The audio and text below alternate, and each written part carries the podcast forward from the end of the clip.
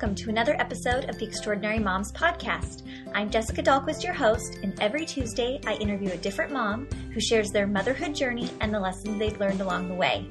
If I've learned anything from interviewing such a wide range of moms, it's that no two extraordinary moms look the same. We all have a story to tell, and we are all mothering in our own way. So let's celebrate that and learn from one another. Thanks for listening, and if you like what you hear, please share the show with a friend. Hello and welcome to the podcast. It's Jessica. Thank you so much for tuning in to the Extraordinary Moms podcast today. It means so much to be sharing this hour with you. Thank you to everybody that's been sharing the show. We've had so many people sharing, and it means so much. And for people that have been leaving reviews, it really, really helps. I want to highlight one of our very special reviews that somebody left recently. Longborn Fam says, Love listening to this podcast. Jessica does an amazing job of selecting guests and asking interview questions everybody can relate with. It is a perfect pick me up, advice, and inspiration. Love it. Oh, thank you so much for that comment. I really do try to find guests that I personally would want to hear from and learn from and be inspired by. And so I hope that if you're like me, you're wanting to hear from these same types of people. I want to thank our show sponsor, Canvas People. You'll be hearing more about them later in the episode, but I want to thank them for their support of the Extraordinary Moms podcast. Today, I have an awesome, awesome episode for you. It is with Jody Moore. Someone asked me recently, Jessica, do you listen to the Bold New Mom podcast hosted by Jody Moore? And I said, No, I haven't heard of that one. I'm going to give it a try and it is awesome. And then I found out she actually trained under Brooke Castillo of the Life Coach School, who I talk about all the time. And I was so excited because it's just more of that same amazing, inspirational life coaching type content in another podcast. So today we're talking motherhood with Jody. We're going to talk about the people she coaches, about her motherhood journey. She is just fascinating, and I know that you're going to learn so much from her. We're talking about common pitfalls that she comes across for people, and so perhaps you might fall in one of these camps and learn something today. So let's get to it with Jody Moore. All right, I want to welcome Jody Moore to the show. Hi, Jody. Hi, Jessica. So nice to have you here this morning. Thank you for having me. Where am I speaking to you from today? I live up in Spokane, Washington with my family. Oh, wonderful. I've actually never been to that part of Washington, but I've heard it's beautiful. It is beautiful right now. In March, when the winter's lingering. It's a little dreary. I may have a different story, but it is. It's beautiful here. Oh, that's awesome. Well, I just want to tell you, I have so been loving your podcast, The Bold New Mom. Good job. oh, thank you.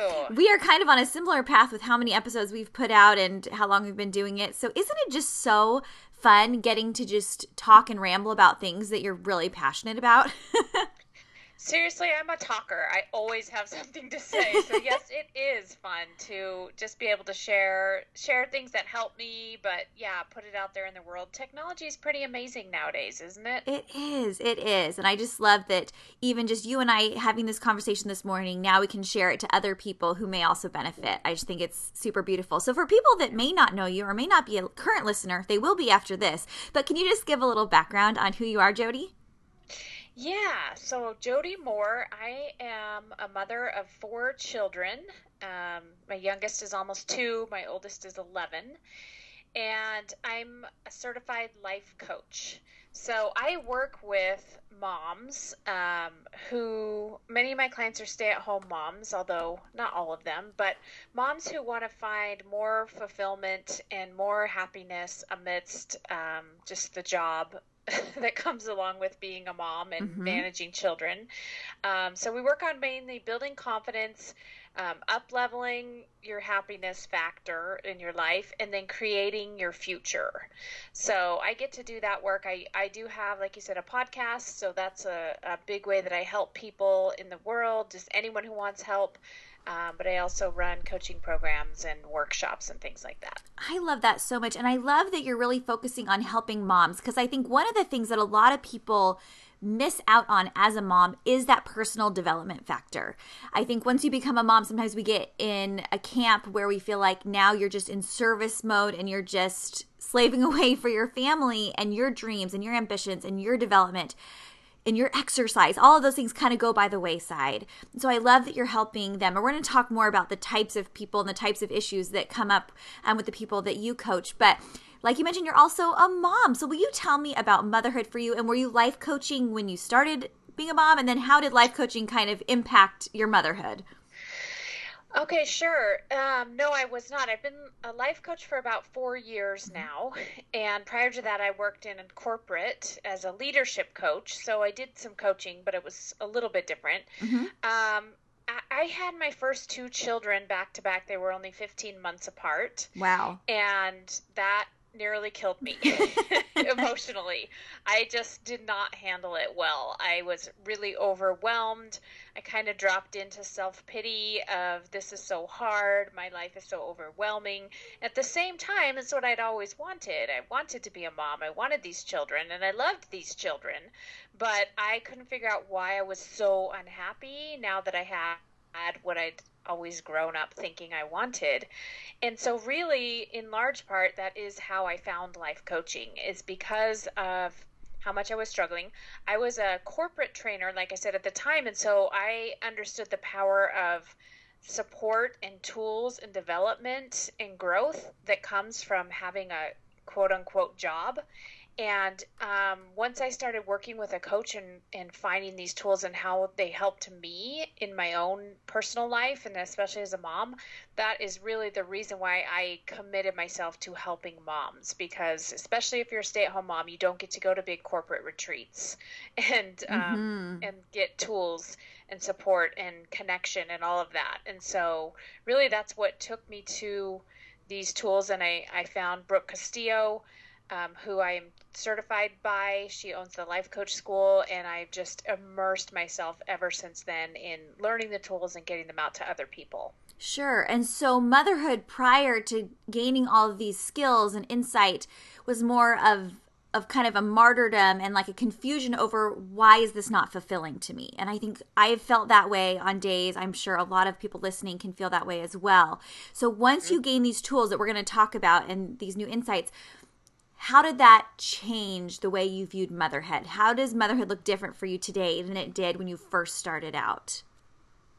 Well, I think in the beginning, I was trying to put myself into a box of what I thought a good mother should be, mm. what it mm. looked like around me, and and I had a great mother, so I was trying to emulate the things that she did that I liked, but my strengths and my personality didn't always align with those things, mm. and so I kind of felt like, what's wrong with me? I'm not cut out to be a mom, maybe, maybe, or or to be a good mom anyway. I'm not hmm. cut out for this. Um, you know, my strengths are in other areas, and so what am I going to do now? You know, how am I going to find happiness and peace? And and I wanted to serve my family, I wanted to take care of them, but I didn't enjoy it. I didn't feel good at it. Like even things like making dinner. I kind of thought, well, once I have a family, I'm gonna I'm gonna learn to love to cook, but I never did love to cook. and so then I had this guilt about like I should be making dinner. I don't want to make dinner. these little tiny yeah. things like that over and over again. That once I found these tools, um, I think what I learned first of all is that anything I'm feeling is because of what's happening in my brain and I learned how to intentionally think about myself and my children and my life the way I want to instead of just the way my brain naturally will without me mm-hmm. supervising it, if you will. Mm-hmm. So that was really powerful and that's work that I do, you know, today with clients. But I also learned that I my job is to be the the meest me I can be. So like I'm supposed to be the jodiest Jody that I can be. and I know that sounds silly, but really when I embraced that and I realized that if I can leverage my strengths, that's going to serve me and other people in the world, my family or anyone else far better than trying to make myself into somebody that I'm not. Oh, yes. Um, yes, absolutely. And the world is truly missing out on when you're not being Jody right? Yes. when when you're not truly speaking your truth when you're not truly utilizing your talents and the things that really light you up in the way that you're really designed to serve this earth mm-hmm. it's missing. It's miss it nobody else can do it. And so if you're if you're not taking advantage of that you're squandering that opportunity just because you think you're supposed to be doing it like somebody else. But they're already doing it. So why are we copying? Right? but we we all fall into that Yes, I love that. So Brooke's huge thing, and um, what we're going to talk about is thoughts, feelings, actions. Talk about that. Yes. Okay. So uh, thoughts. Um, let me just back it up one step. Sure. Circumstances happen first, right? Circumstances Yes. are things that happen outside of us that we can't control. Those are just the facts. So a circumstance may be um, my child has a report due at school today. Then we have thoughts about the circumstance, right? Thought and, and the thoughts happen immediately, of course. But my child tells me they have a report due at school. We're about to leave for school. I have all kinds of thoughts, like, oh no, this is terrible. We don't have it done. Why didn't he tell me earlier? Um, now he's and then our brains love to run away with thoughts like now he's going to get a bad grade and then he's going to whatever and they're going to think less of me. Uh-huh, the uh-huh. thoughts are all the meaning that we add to our circumstances. Okay. So even that part alone, Jessica, when I help people just kind of strip it back to like the circumstance is just my child has a report due at school today. The end. It's not good or bad. It's not a problem until our brains add all this thinking and make it a problem. Yeah, even the worst of circumstances, even a diagnosis that is Yeah. potentially going to change your life, it, it's neutral at the point the information comes in. But Yes. then your thoughts start going. Okay, continue. Yes. And it's good that we have thoughts. We want to add meaning to things. And in the message, sometimes people misunderstood in saying that I'm saying that you should just think positive about everything. Like, I've been diagnosed with cancer. This is great news. And that's not what I'm saying. I'm just saying that um, thoughts are what are creating your feelings. And like you said, thoughts, feelings, actions, right? Your thoughts are creating your feelings, and your feelings are what are driving your action. And sometimes action looks like inaction or Mm. reaction. So if I think, oh my goodness, this report is due today and this is terrible news, this is a big crisis and everything's going wrong now, then I'm going to feel frustrated and overwhelmed, maybe resentful. Mhm. And that's what's going to drive my action next. Now I'm going to either do or not do whatever I'm going to do about this problem from frustration, overwhelm, and resentment. And those emotions never drive my best action. They don't allow me to access creative solutions. They don't allow me to think outside the box.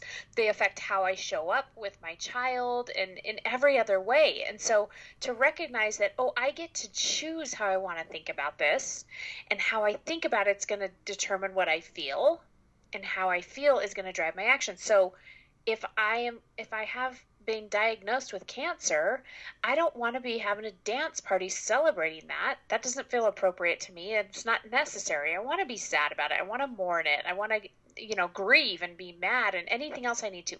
But then at a certain point, I want to take my best possible action, which would be talking to every doctor possible and trying out every treatment possible, right? And really mm-hmm. fighting that fight against cancer. And that fight is going to come from feelings like determination, not from feelings like surrender or whatever else, right? Sure. So so it, the way you think about your cancer even is going to impact what kind of action you take, which of course then determines the result you get. Absolutely. Absolutely. And this happens literally in every moment of our day. And I think that's what feels so overwhelming, Jody, mm-hmm. is that Yeah. literally our thoughts are just rapid fire all day long. And the thing is, if you haven't been engaged in this type of work before, you don't even realize what you're thinking or how habitual you're thinking certain things that are really taking away from your life. Yeah, that's right. And that is the power of I think working with a coach Mm-hmm. Sure. who does not work like this Mhm. is that we break it down and you don't have to examine everything that's going on. It's Mm-hmm. just the areas of your life where you're not getting the result you want. Um, a coach shows you yourself and helps you access what those thoughts are because not only to your point are they habitual and there's we have 40,000 thoughts a day. Mm-hmm. Um, so there's many of them, but also 80% of those are happening in your subconscious brain or that lower brain. So they're not even thoughts that we're always aware of. Many times I'm asking my clients, what are you thinking in that scenario? And they say, I don't know. I don't know what I'm thinking. So um, it takes some practice and some work to be able to access the thoughts that are there and to examine them. And the other thing I'll just add is that many times when I help my clients start examining them, they're horrified at what they see. They're like, why do I have such negative thoughts? Or why am I so judgmental? They don't consider themselves a judgmental people, but we all have those thoughts. Our brains think that they're protective. And when you just allow them and just be curious about them and don't judge yourself for them, that's when you get some leverage over, oh, this is all that's going on. My brain is believing this story, which is creating this feeling and driving this action for me. And then it becomes much easier to redirect them and change those patterns. Oh, that is so important to recognize. And I love that you use the word story because it is true that so many of our thoughts, if you really get down deep with them, it's not based upon fact or truth, it is based upon the stories that we are creating surrounding it. Hi, guys. I just want to break into our conversation with Jody really quickly. Isn't she incredible? Oh, love this conversation so much. I wanted to thank one of our sponsors, Canvas People. I don't know about you, but I love hanging family pictures on the wall, and I love the look of canvas prints. There's lots of options for making canvases, but canvaspeople.com has a very easy to use photo to canvas service that takes your favorite photo memories and turns them into beautiful artwork. I have tons from when my kids were little hanging on the walls that I still look at and just cherish. And holidays are rolling around, there's new photos that you're taking for Christmas cards. Make one into a canvas and hang it on the wall. Don't let your photos just rot in your phone or those professional photos sit on a disk or on your computer. Print it out and create that lasting memory. Normally, an 11 by 14 canvas are priced at $69.99, which I think is totally worth it. But for a limited time offer, you can get one free, free 11 by 14 canvas. You just pay the shipping with the code EXTRA MOM capital E X T R A, capital M O M, and that's all one word. Get your free canvas. I love giving them as gifts as well. Last year, I gave my mom a beautiful family portrait printed on one of these canvases, and she absolutely loved it. And if I was a first time customer, I could have gotten it for free with that code extra mom. So thanks canvaspeople.com for sponsoring the show and for creating these memories on my walls. Now let's get back to the show in marriage, we have a billion stories that we've created about why your husband does something, you know, all the time, and you're thinking he just doesn't care about your feelings, when really he just wants to watch the football game. Right? right? And that's the fact, but that's not the thoughts you're thinking. And so by retraining and being aware, well, I don't know, would you use the word retrain or how would you go about reframing the way you think about a thought or replacing it? How do you go through that? Pro- so let's say my husband watches a football game. This is actually not a problem. I, I I like watching football with him, but let's say somebody is really annoyed that their husband is always watching TV on Saturdays instead of helping around the house. Mm-hmm. And I'm really resentful that he's not helping because it means he doesn't love me and he's because he mm-hmm. doesn't help because that's my right. love language. May not be his, but it's mine. Why isn't he doing it? Mm-hmm. So what do I do? Yeah, excellent example. I coach on this type of thing all the time. So okay. the first step is just to recognize, to your point, that this is just a story, and that like the higher brain will recognize it, but the lower brain will say, "No, listen, you don't understand," because one of the things our brains do, Jessica, is we collect evidence for our stories, mm-hmm. and we do this very well. So we collect it in little the things that we pick up on right? The subtleties in people's behavior. We don't take in all of the data available to us through our senses all the time. We couldn't possibly. The ones we take in are relevant to us to the story we've told ourselves. So if i'm telling myself my husband doesn't love me enough i'm not important enough to him that's why he watches football then the data i'm taking in is evidence that that's true. Okay. So when i say that's just a story it's not really a fact they'll say oh no I think it's true because of this, this, and this, and they'll start to lay out all the evidence that they've collected. So the first piece is to really let go of, and, and your brain won't always want to, but let go of the idea that that's a fact. Okay. Right? Okay.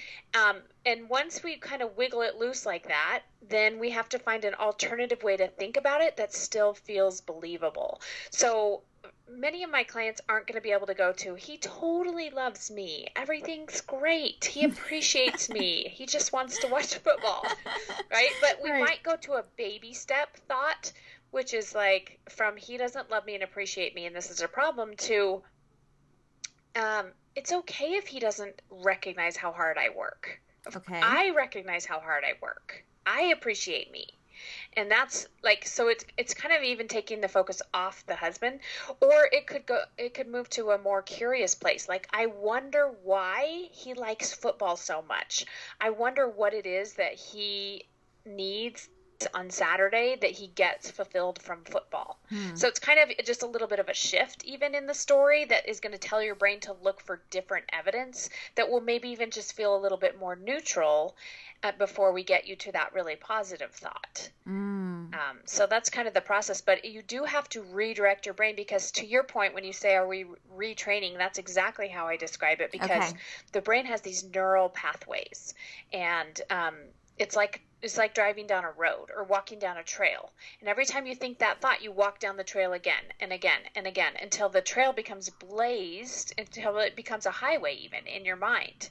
And so when we want to redirect it, now we're starting on a new trail that hasn't been walked on at all. And your brain's not as good at going there. You have to redirect it, redirect it until the old one wears away and you really create a new pathway in your brain.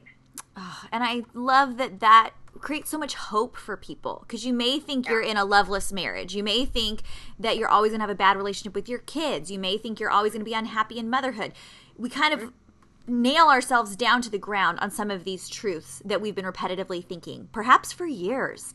But the yes. hope is that just because you've been going down one path, there's not another path parallel to that that maybe is unblazed, like you said, but it doesn't mean that you can't start patting down that ground right? Totally, yeah. Yes. And a more empowering way to think about it too. Sure, Let's say my I'm husband strong says, enough. Well, yeah. I don't want to help out on Saturdays because I don't think I need to, and whatever. Like he flat yeah. out says, I'm not going to help. Okay. Then my clients are like, so you're saying I should just do everything, and that's the end of it? I'm like, I don't know what you should do, but where my brain would go is, okay, I want help on Saturdays. It's not going to come from him. Where am I going to get it?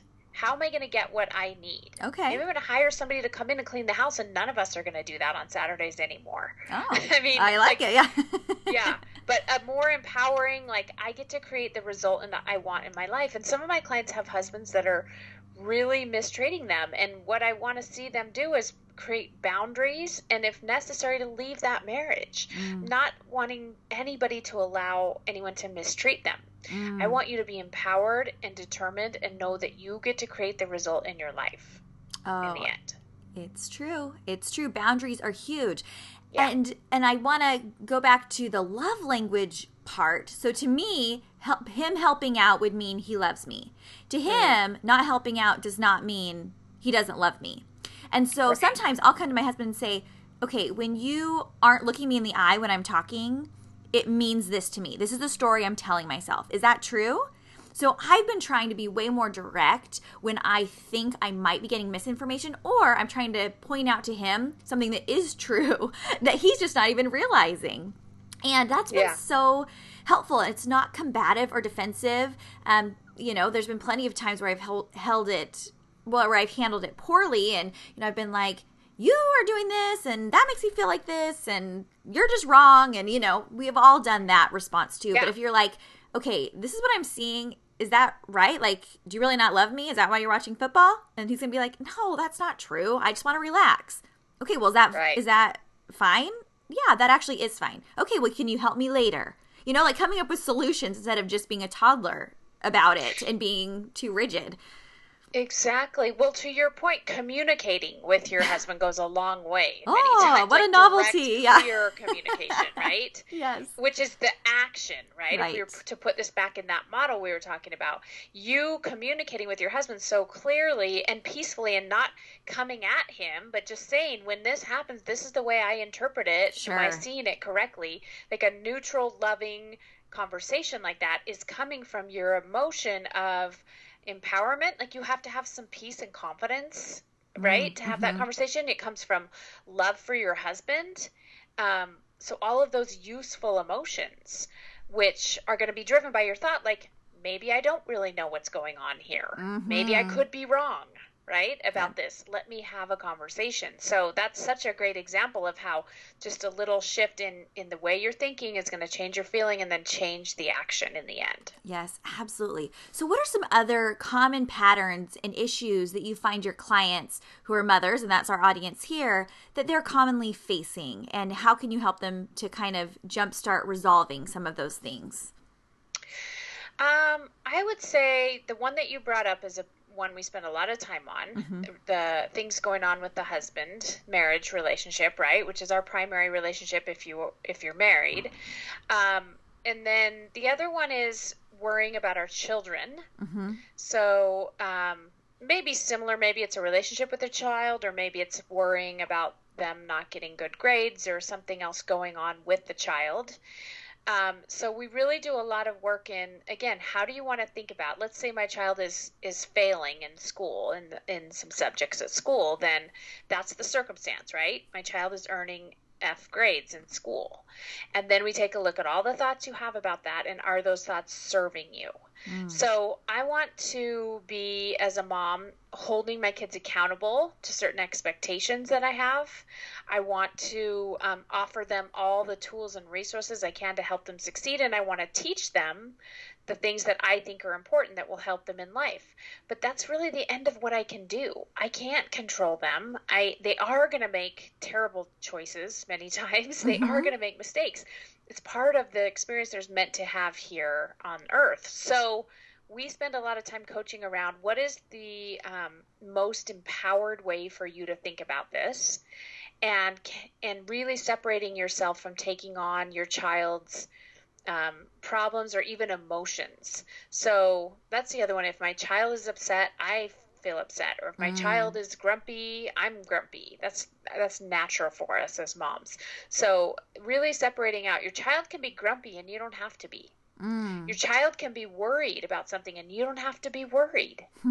And it serves our children, I think, far better for us to deliberately choose and manage our own emotions it affects how we show up for them as moms right hmm. if i if they're worried about something and i'm peaceful and calm and like i'm not worried about you you're gonna do, do fine and i'm right here and we're gonna get through this is totally different than me being worried even if i try to hide it so mm-hmm. it's really with our kids we spend a lot of times well and you, a lot of time there yeah you see that at school drop off too sometimes right the timid mm-hmm. child but then you see the mom also being hesitant to release the child at school and there's kind of that yeah. mutual timidness to release and go to school right? And that's and that's not to say that if your child is clingy and having separation issues it's your fault. Not at all. But you kind of do have to look at yourself and saying what role am i playing in allowing my child to feel confident in separating from me?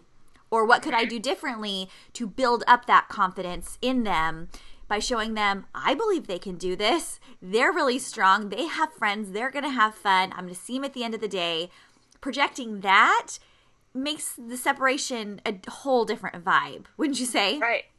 Totally. Yeah. And even to take that to the next level, Jessica, as I tell my clients, well, right now your child wants to be scared. Mm. And he, he, or she needs to be scared for a little while. Why is that a problem for you? Hmm. Right? As moms, we want them to never be scared because then we don't have to feel bad or feel whatever, right? The hurt. But when you recognize, like, oh, right now they want to be and they need to be, and I don't have to try to talk them out of it. I don't have to take that away. I don't have to teach them to repress negative emotion and that there's something wrong with feeling scared. I can just say, I know you're scared, and it's okay to be scared, honey. I'm not scared for you because I know you're going to have a great day and you're in a safe place hmm. and I'll see you after school. But if you want to be scared, it's okay to be scared. I think that's such a huge gift that we can give our kids to just allow them their emotions and their experiences. Oh, yes, absolutely. I have a son right now that's struggling at lunchtime and he's always going to the nurse every day. Um, mm-hmm. And that's been his, he's gotten away with it a couple days in a row. Like, my tummy hurts. But I'm like, well, when is this happening? Right before lunch when he's about to be released on a huge playground? trying to mm. find a seat at the table. Like, I'm sensing a pattern here, you know? And so we've talked through this a lot and saying, I feel nervous sometimes when I'm, you know, trying to find a new friend and I don't know where to sit. That makes me feel nervous. Sometimes my tummy even hurts. But it doesn't mean. I need to go to the nurse. It means I need to think, okay, I'm going to find one friend or I'm going to do this or and and helping them to develop those coping skills. When they see you working through it, they can implement it. They're going to do way more of what we are doing than what we are saying. Right? So they need to see us totally. act, living out those things in our lives. Yeah, and negative emotion is part of being a human. Mm-hmm, mm-hmm. unfortunately, for we all of us, we just want to save our kids from any any potential pitfall or downfall or failure or bullying and and yes you that's your job as a parent to protect your children, but it's also part of protecting them is building them up so they can protect themselves, right? Yeah, totally. Yeah. And isn't it interesting how, if you think about it, at least our lower brains, what they think is that our, my child should be born and should um, never get sick and should then be respectful and happy and kind and even as a toddler should listen when I tell them and not make messes mm-hmm. and then they should go to school and say goodbye and wave and then never have anyone bully them and never struggle with grades and never you know like really that's what our lower brain says that everyone should have especially our kids should have this perfect easy life and yet logically we know that doesn't make sense we know that's not how it's supposed to go even but every time a problem arises I try to remind myself like yeah, this is part of their life and this is part of what's going to strengthen them. And I'm not supposed to fix it all either. I'm just mm. supposed to love them, teach them, support them, hold them accountable. That's the end. And they're going to have experiences that are going to be hard. Right. You know? And I've noticed that when their face lights up the very brightest is mm-hmm. after they've done something hard, after they've proven to themselves, hey, I did it. I went to school and I had a great day. I made a new friend. I I went to soccer practice and it was super duper hard, but I stayed the whole time. Whatever it is, we have to allow them to prove to themselves they can do it. And I think sometimes we even doubt our own ability to get through hard things. Um, so, what would you say to somebody that is working on building up either resilience in their child or resilience in themselves? Mm-hmm. Well, I like to think about it like lifting weights. Mm. Like if I want my muscles to get stronger, then I have to lift weights enough times or heavy enough that my muscle breaks down. Right? And that's that sore feeling you have the next day after lifting weights. And then the muscle rebuilds itself even stronger that is mm. how you grow your muscles. And that's the same thing that we're doing emotionally and intellectually. We're building emotional muscle and mental muscle, and our kids are as well. And in order to come back stronger, like what you just described with the confidence or the skills or the tools or the personal empowerment, they have to be broken down. So when we're trying to jump in front of everything and prevent anything too hard, we're not allowing them to lift enough weights to actually break down enough to rebuild stronger. Mm. I don't so, like lifting weights. I know, right? Who does? But who does? But but they're heavy. They're heavy, Jody. I don't want to lift weights, but you have. It's life. It's life. Yeah. You may not. Is. You may not like it, but you will like feeling stronger, and you will like when you go back the next day, feeling that weight, feeling a little bit lighter because you lifted them for weeks before. You know? Yes. Like they do get lighter, but they never, the weight never goes away, but they do feel lighter once you practiced.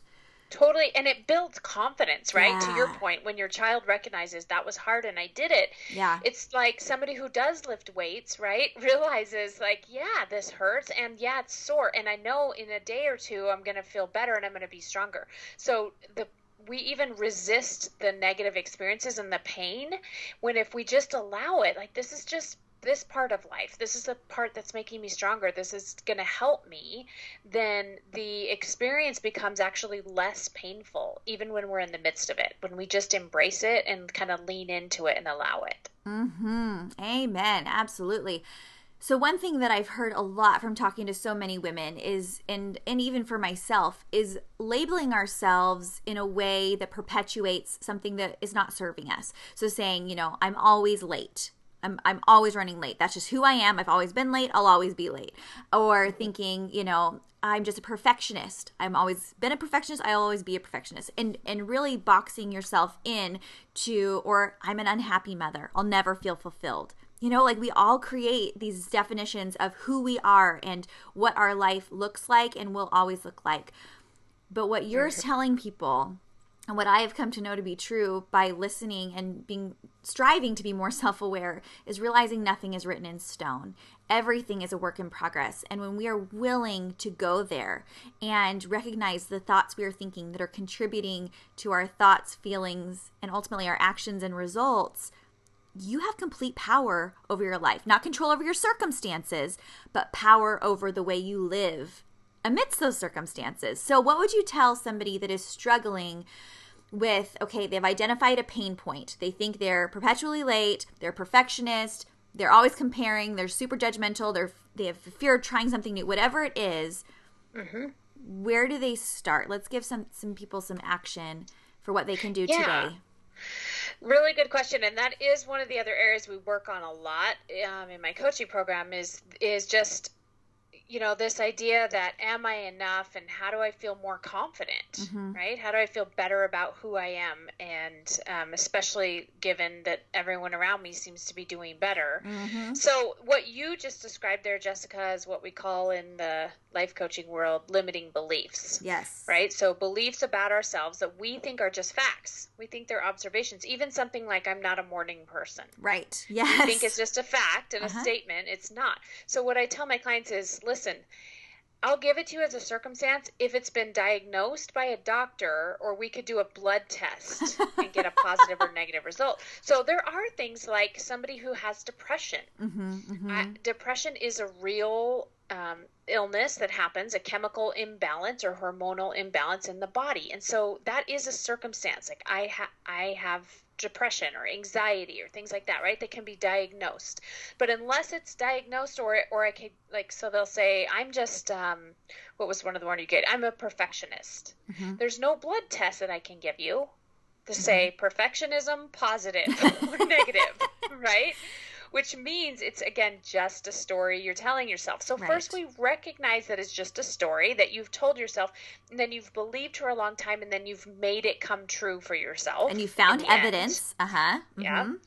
Um, and then we decide why does it feel useful to your brain to hold on to that story, but um, really when once you recognize kind of like you said once you recognize wait a second all of this is up for grabs um, this is the best news ever. It is. Because it means that the person you were yesterday doesn't have to be the person you are tomorrow.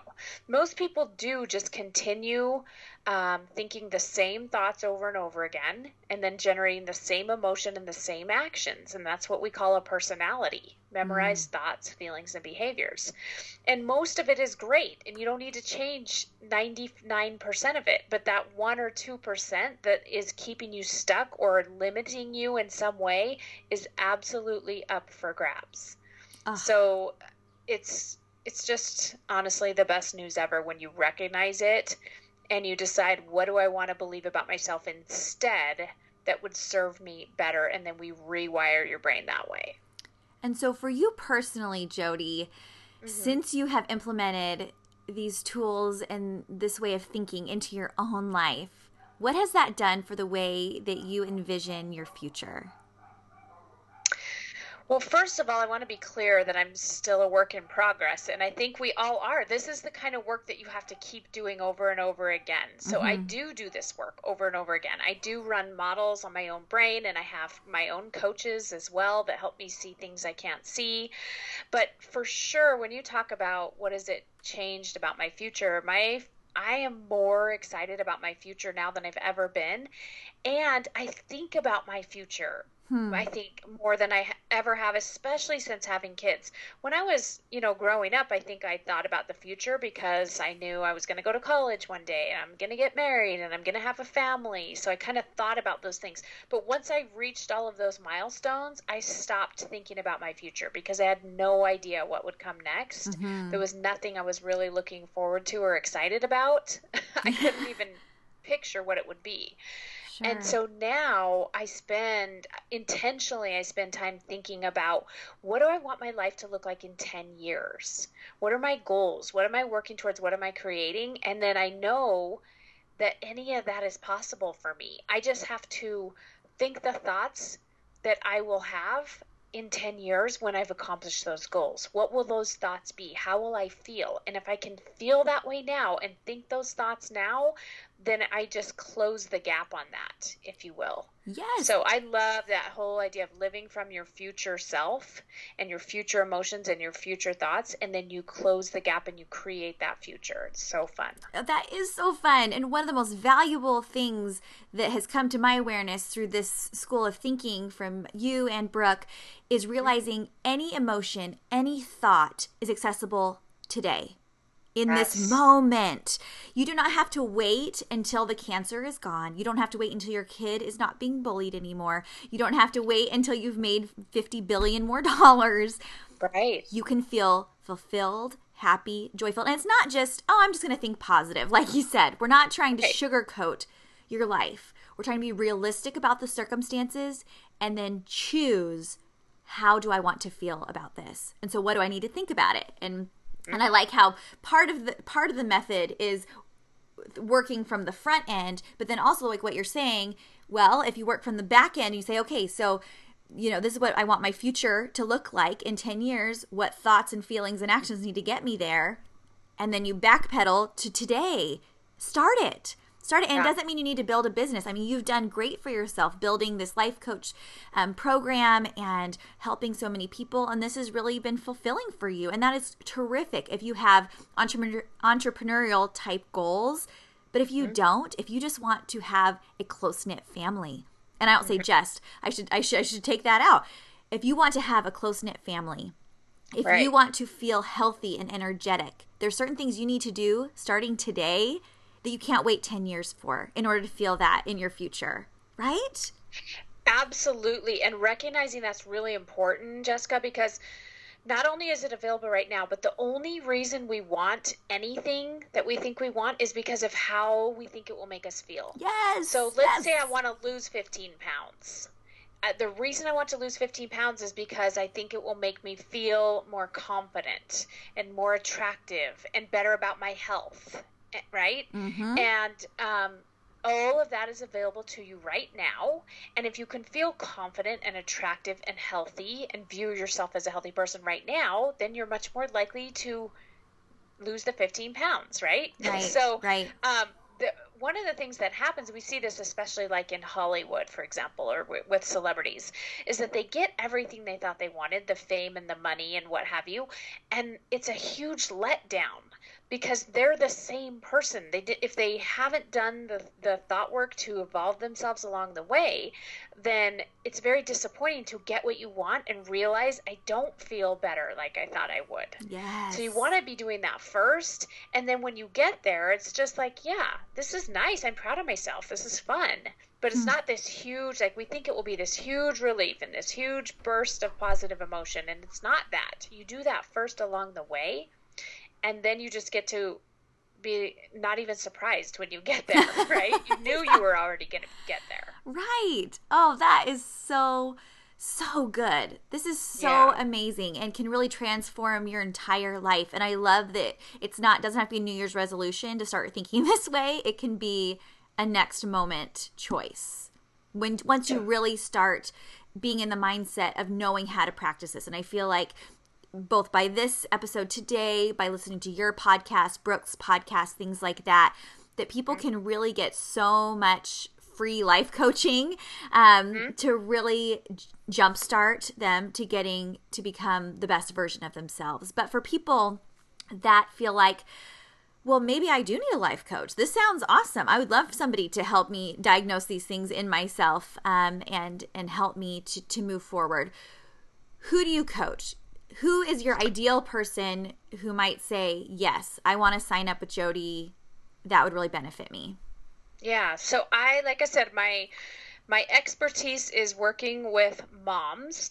Um, I'm a member of the LDS Church, and many of my clients are LDS as well, although not all of them. That's not a requirement by any means, but I do tend to have conservative values, so I understand that part of my clients.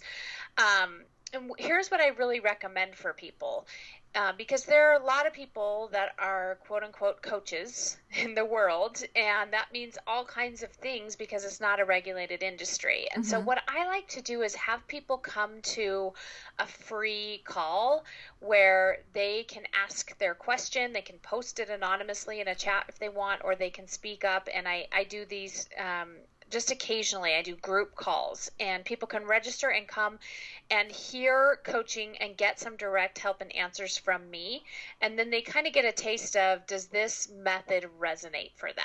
Mm-hmm. and is it useful? So if nothing else it's free help and a free answer you know to whatever you're dealing with. But then I also do explain to people on that call options for working with me further and getting more help um, if you find that it resonates. So that's really what I recommend if it, for people who are interested in kind of um, learning more about my coaching is just go to boldnewmom.com and click on the work with me link and you'll be able to sign up for whatever is this the next upcoming group call. That is a great tip.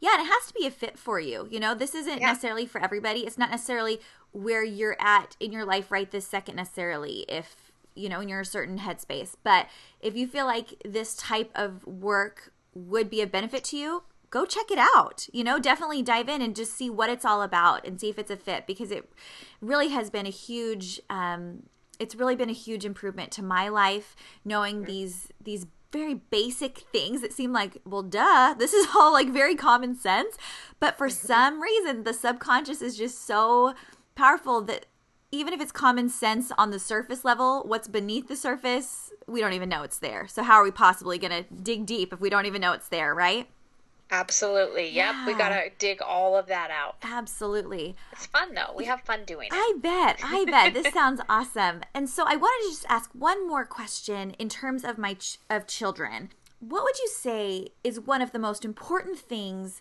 that I should be intentionally teaching my kids to help them most become successful adults and successful thinkers in terms of creating this type of mindset that you're speaking of that's really healthy and clear early on?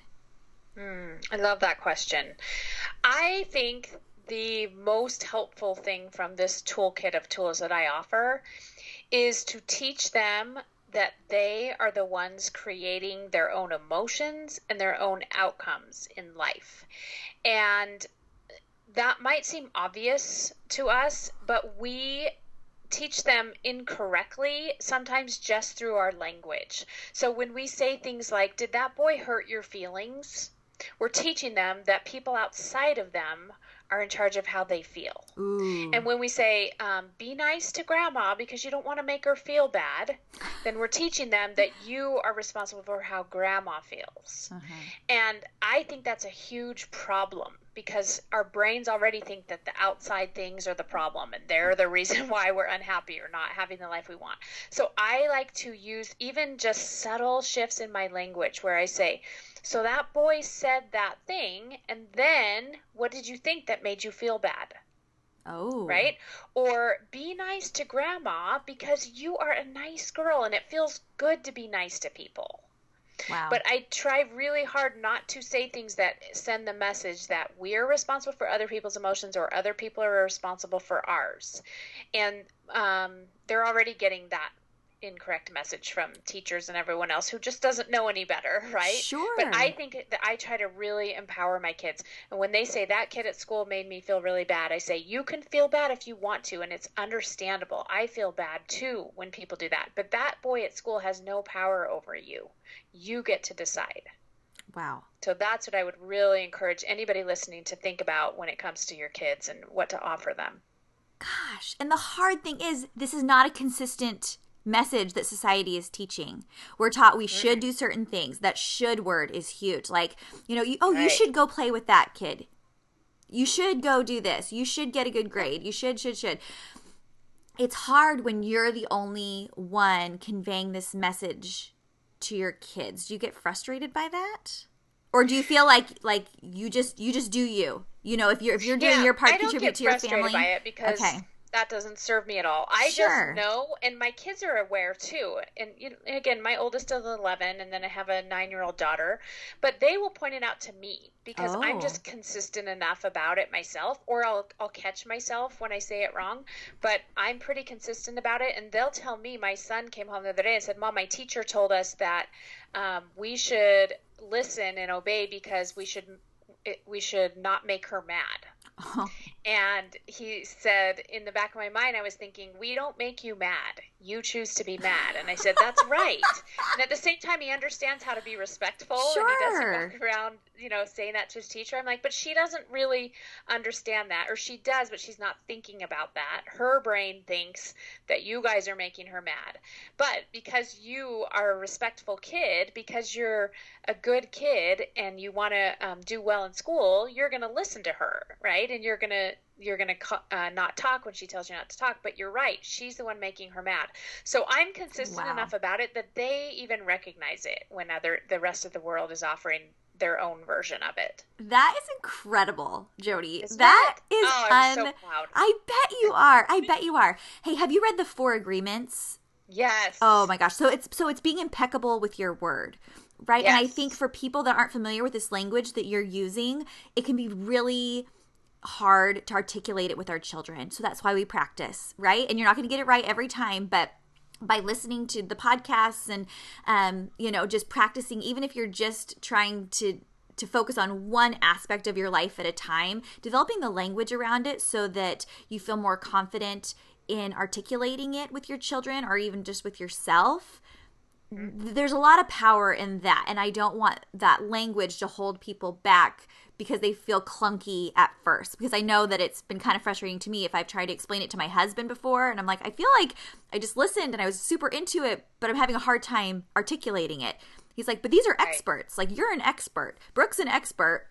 I i can be an expert eventually in my own life if i work towards that but don't worry if it feels clunky at first. Just do a little bit, do a little bit, because then it will snowball. Absolutely. And just noticing it in yourself. Yeah. When you hear yourself saying it and you just notice it, you're starting to shift it in your brain. Yes. And that's so, yeah, absolutely. Empowering. Perfection is not the goal. Yeah. Um, but just some awareness and some dialogue around it will go a long way. I love it. Jody, you are doing amazing work, and I know that you're contributing to the value of so many people's whole lives, really. And then it trickles down to their families. And so you've got to be really encouraged by that work. Good job. Thank you. I, I am living a dream life right now, honestly. I do. I love it. I'm so grateful to get to work with so many people willing to do it. Mm-hmm. So, yes, awesome. thank you for what you're doing. Oh. helping us get it all out there in the world. Yeah, well, we all just do our part. Where can people find you online if they want to hook up with you? Just go to boldnewmom.com.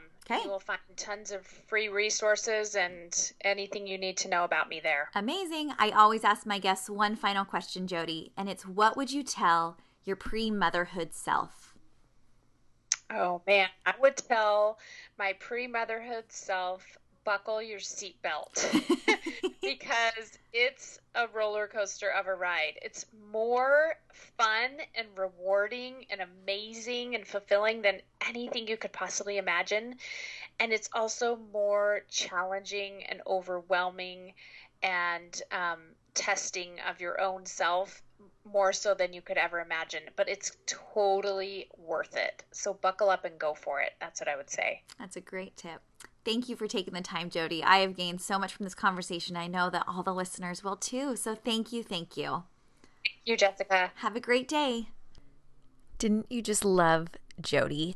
What I love so much is that, yes, it gives you new ways to think about things, but then it also gives you action tips to actually implement. It, she gives you different language to use surrounding the way that we talk and think about things, and the way we talk and think about those things with our children as well. I find that so helpful. So definitely head over, subscribe to Bold New Mom podcast. Um, like I said, I've talked a lot about the life coach school. She trained underneath Brooke and is one of Brooke's right hand women now, which I just love so much. And so, the life coach school, Bold New Mom podcast, those are two of my top recommendations. If you're looking for avenues for personal development, and perhaps you want to take that next step and get some personal life coaching yourself. Jody would be a great choice for so many of you listeners out there. And so, links to where you can find her, her website, her Instagram, everything will all be over at our website, extraordinarymomspodcast.com. If you don't already follow me on Instagram, you can do that at Jessica Dahlquist3 or over on Facebook at Extraordinary Moms Podcast. Make sure that you're subscribed to the show. If you're new and you're liking what you're hearing, make sure you're subscribed so you never miss an episode. Thanks again to canvaspeople.com for supporting this podcast, and you support the podcast by also supporting them. Like I said, if you want a free canvas, you can use the code extra mom to get a free 11 by 14 canvas. This would make a great option for your own family photo with one of your new Christmas pictures or a gift for somebody for this holiday season. If you're driving and you think you're not going to remember that coupon code, head over to extraordinarymomspodcast.com, find the link in these show notes, and I will have the code there for you as well. And you can just head on over, print out that canvas, have it delivered to your home. You'll be so glad that you did. So, thanks for tuning into the podcast. We have a new episode coming out this Friday and another incredible episode next Tuesday with a guest I'm so excited about. Nicole Nordeman has long been one of my favorite Christian singers. She has a new book out called Slow Down, which has anecdotes from various authors. And that book goes along with the song Slow Down that went viral, featuring footage from her children's childhood. Every mother got a hold of that video, I think it was like a year ago, just started weeping immediately. we were just all hugging our babies, but we talk about that and so much more on the podcast next week. So there's a lot to look forward to. In addition, I'm looking for new guests for season three. I was about to say season two, but no, that's what we're in. So, season three will launch um, this coming January. I already have some amazing guests lined up. But if you are an extraordinary mom or you know somebody that has an extraordinary story, will you email me, jessica at extraordinarymomspodcast.com? This is what I'm looking for. I'm not just looking for the people with big followings or businesses or that they're looking to sell something. I'm looking for extraordinary women with extraordinary journeys that they have endured well.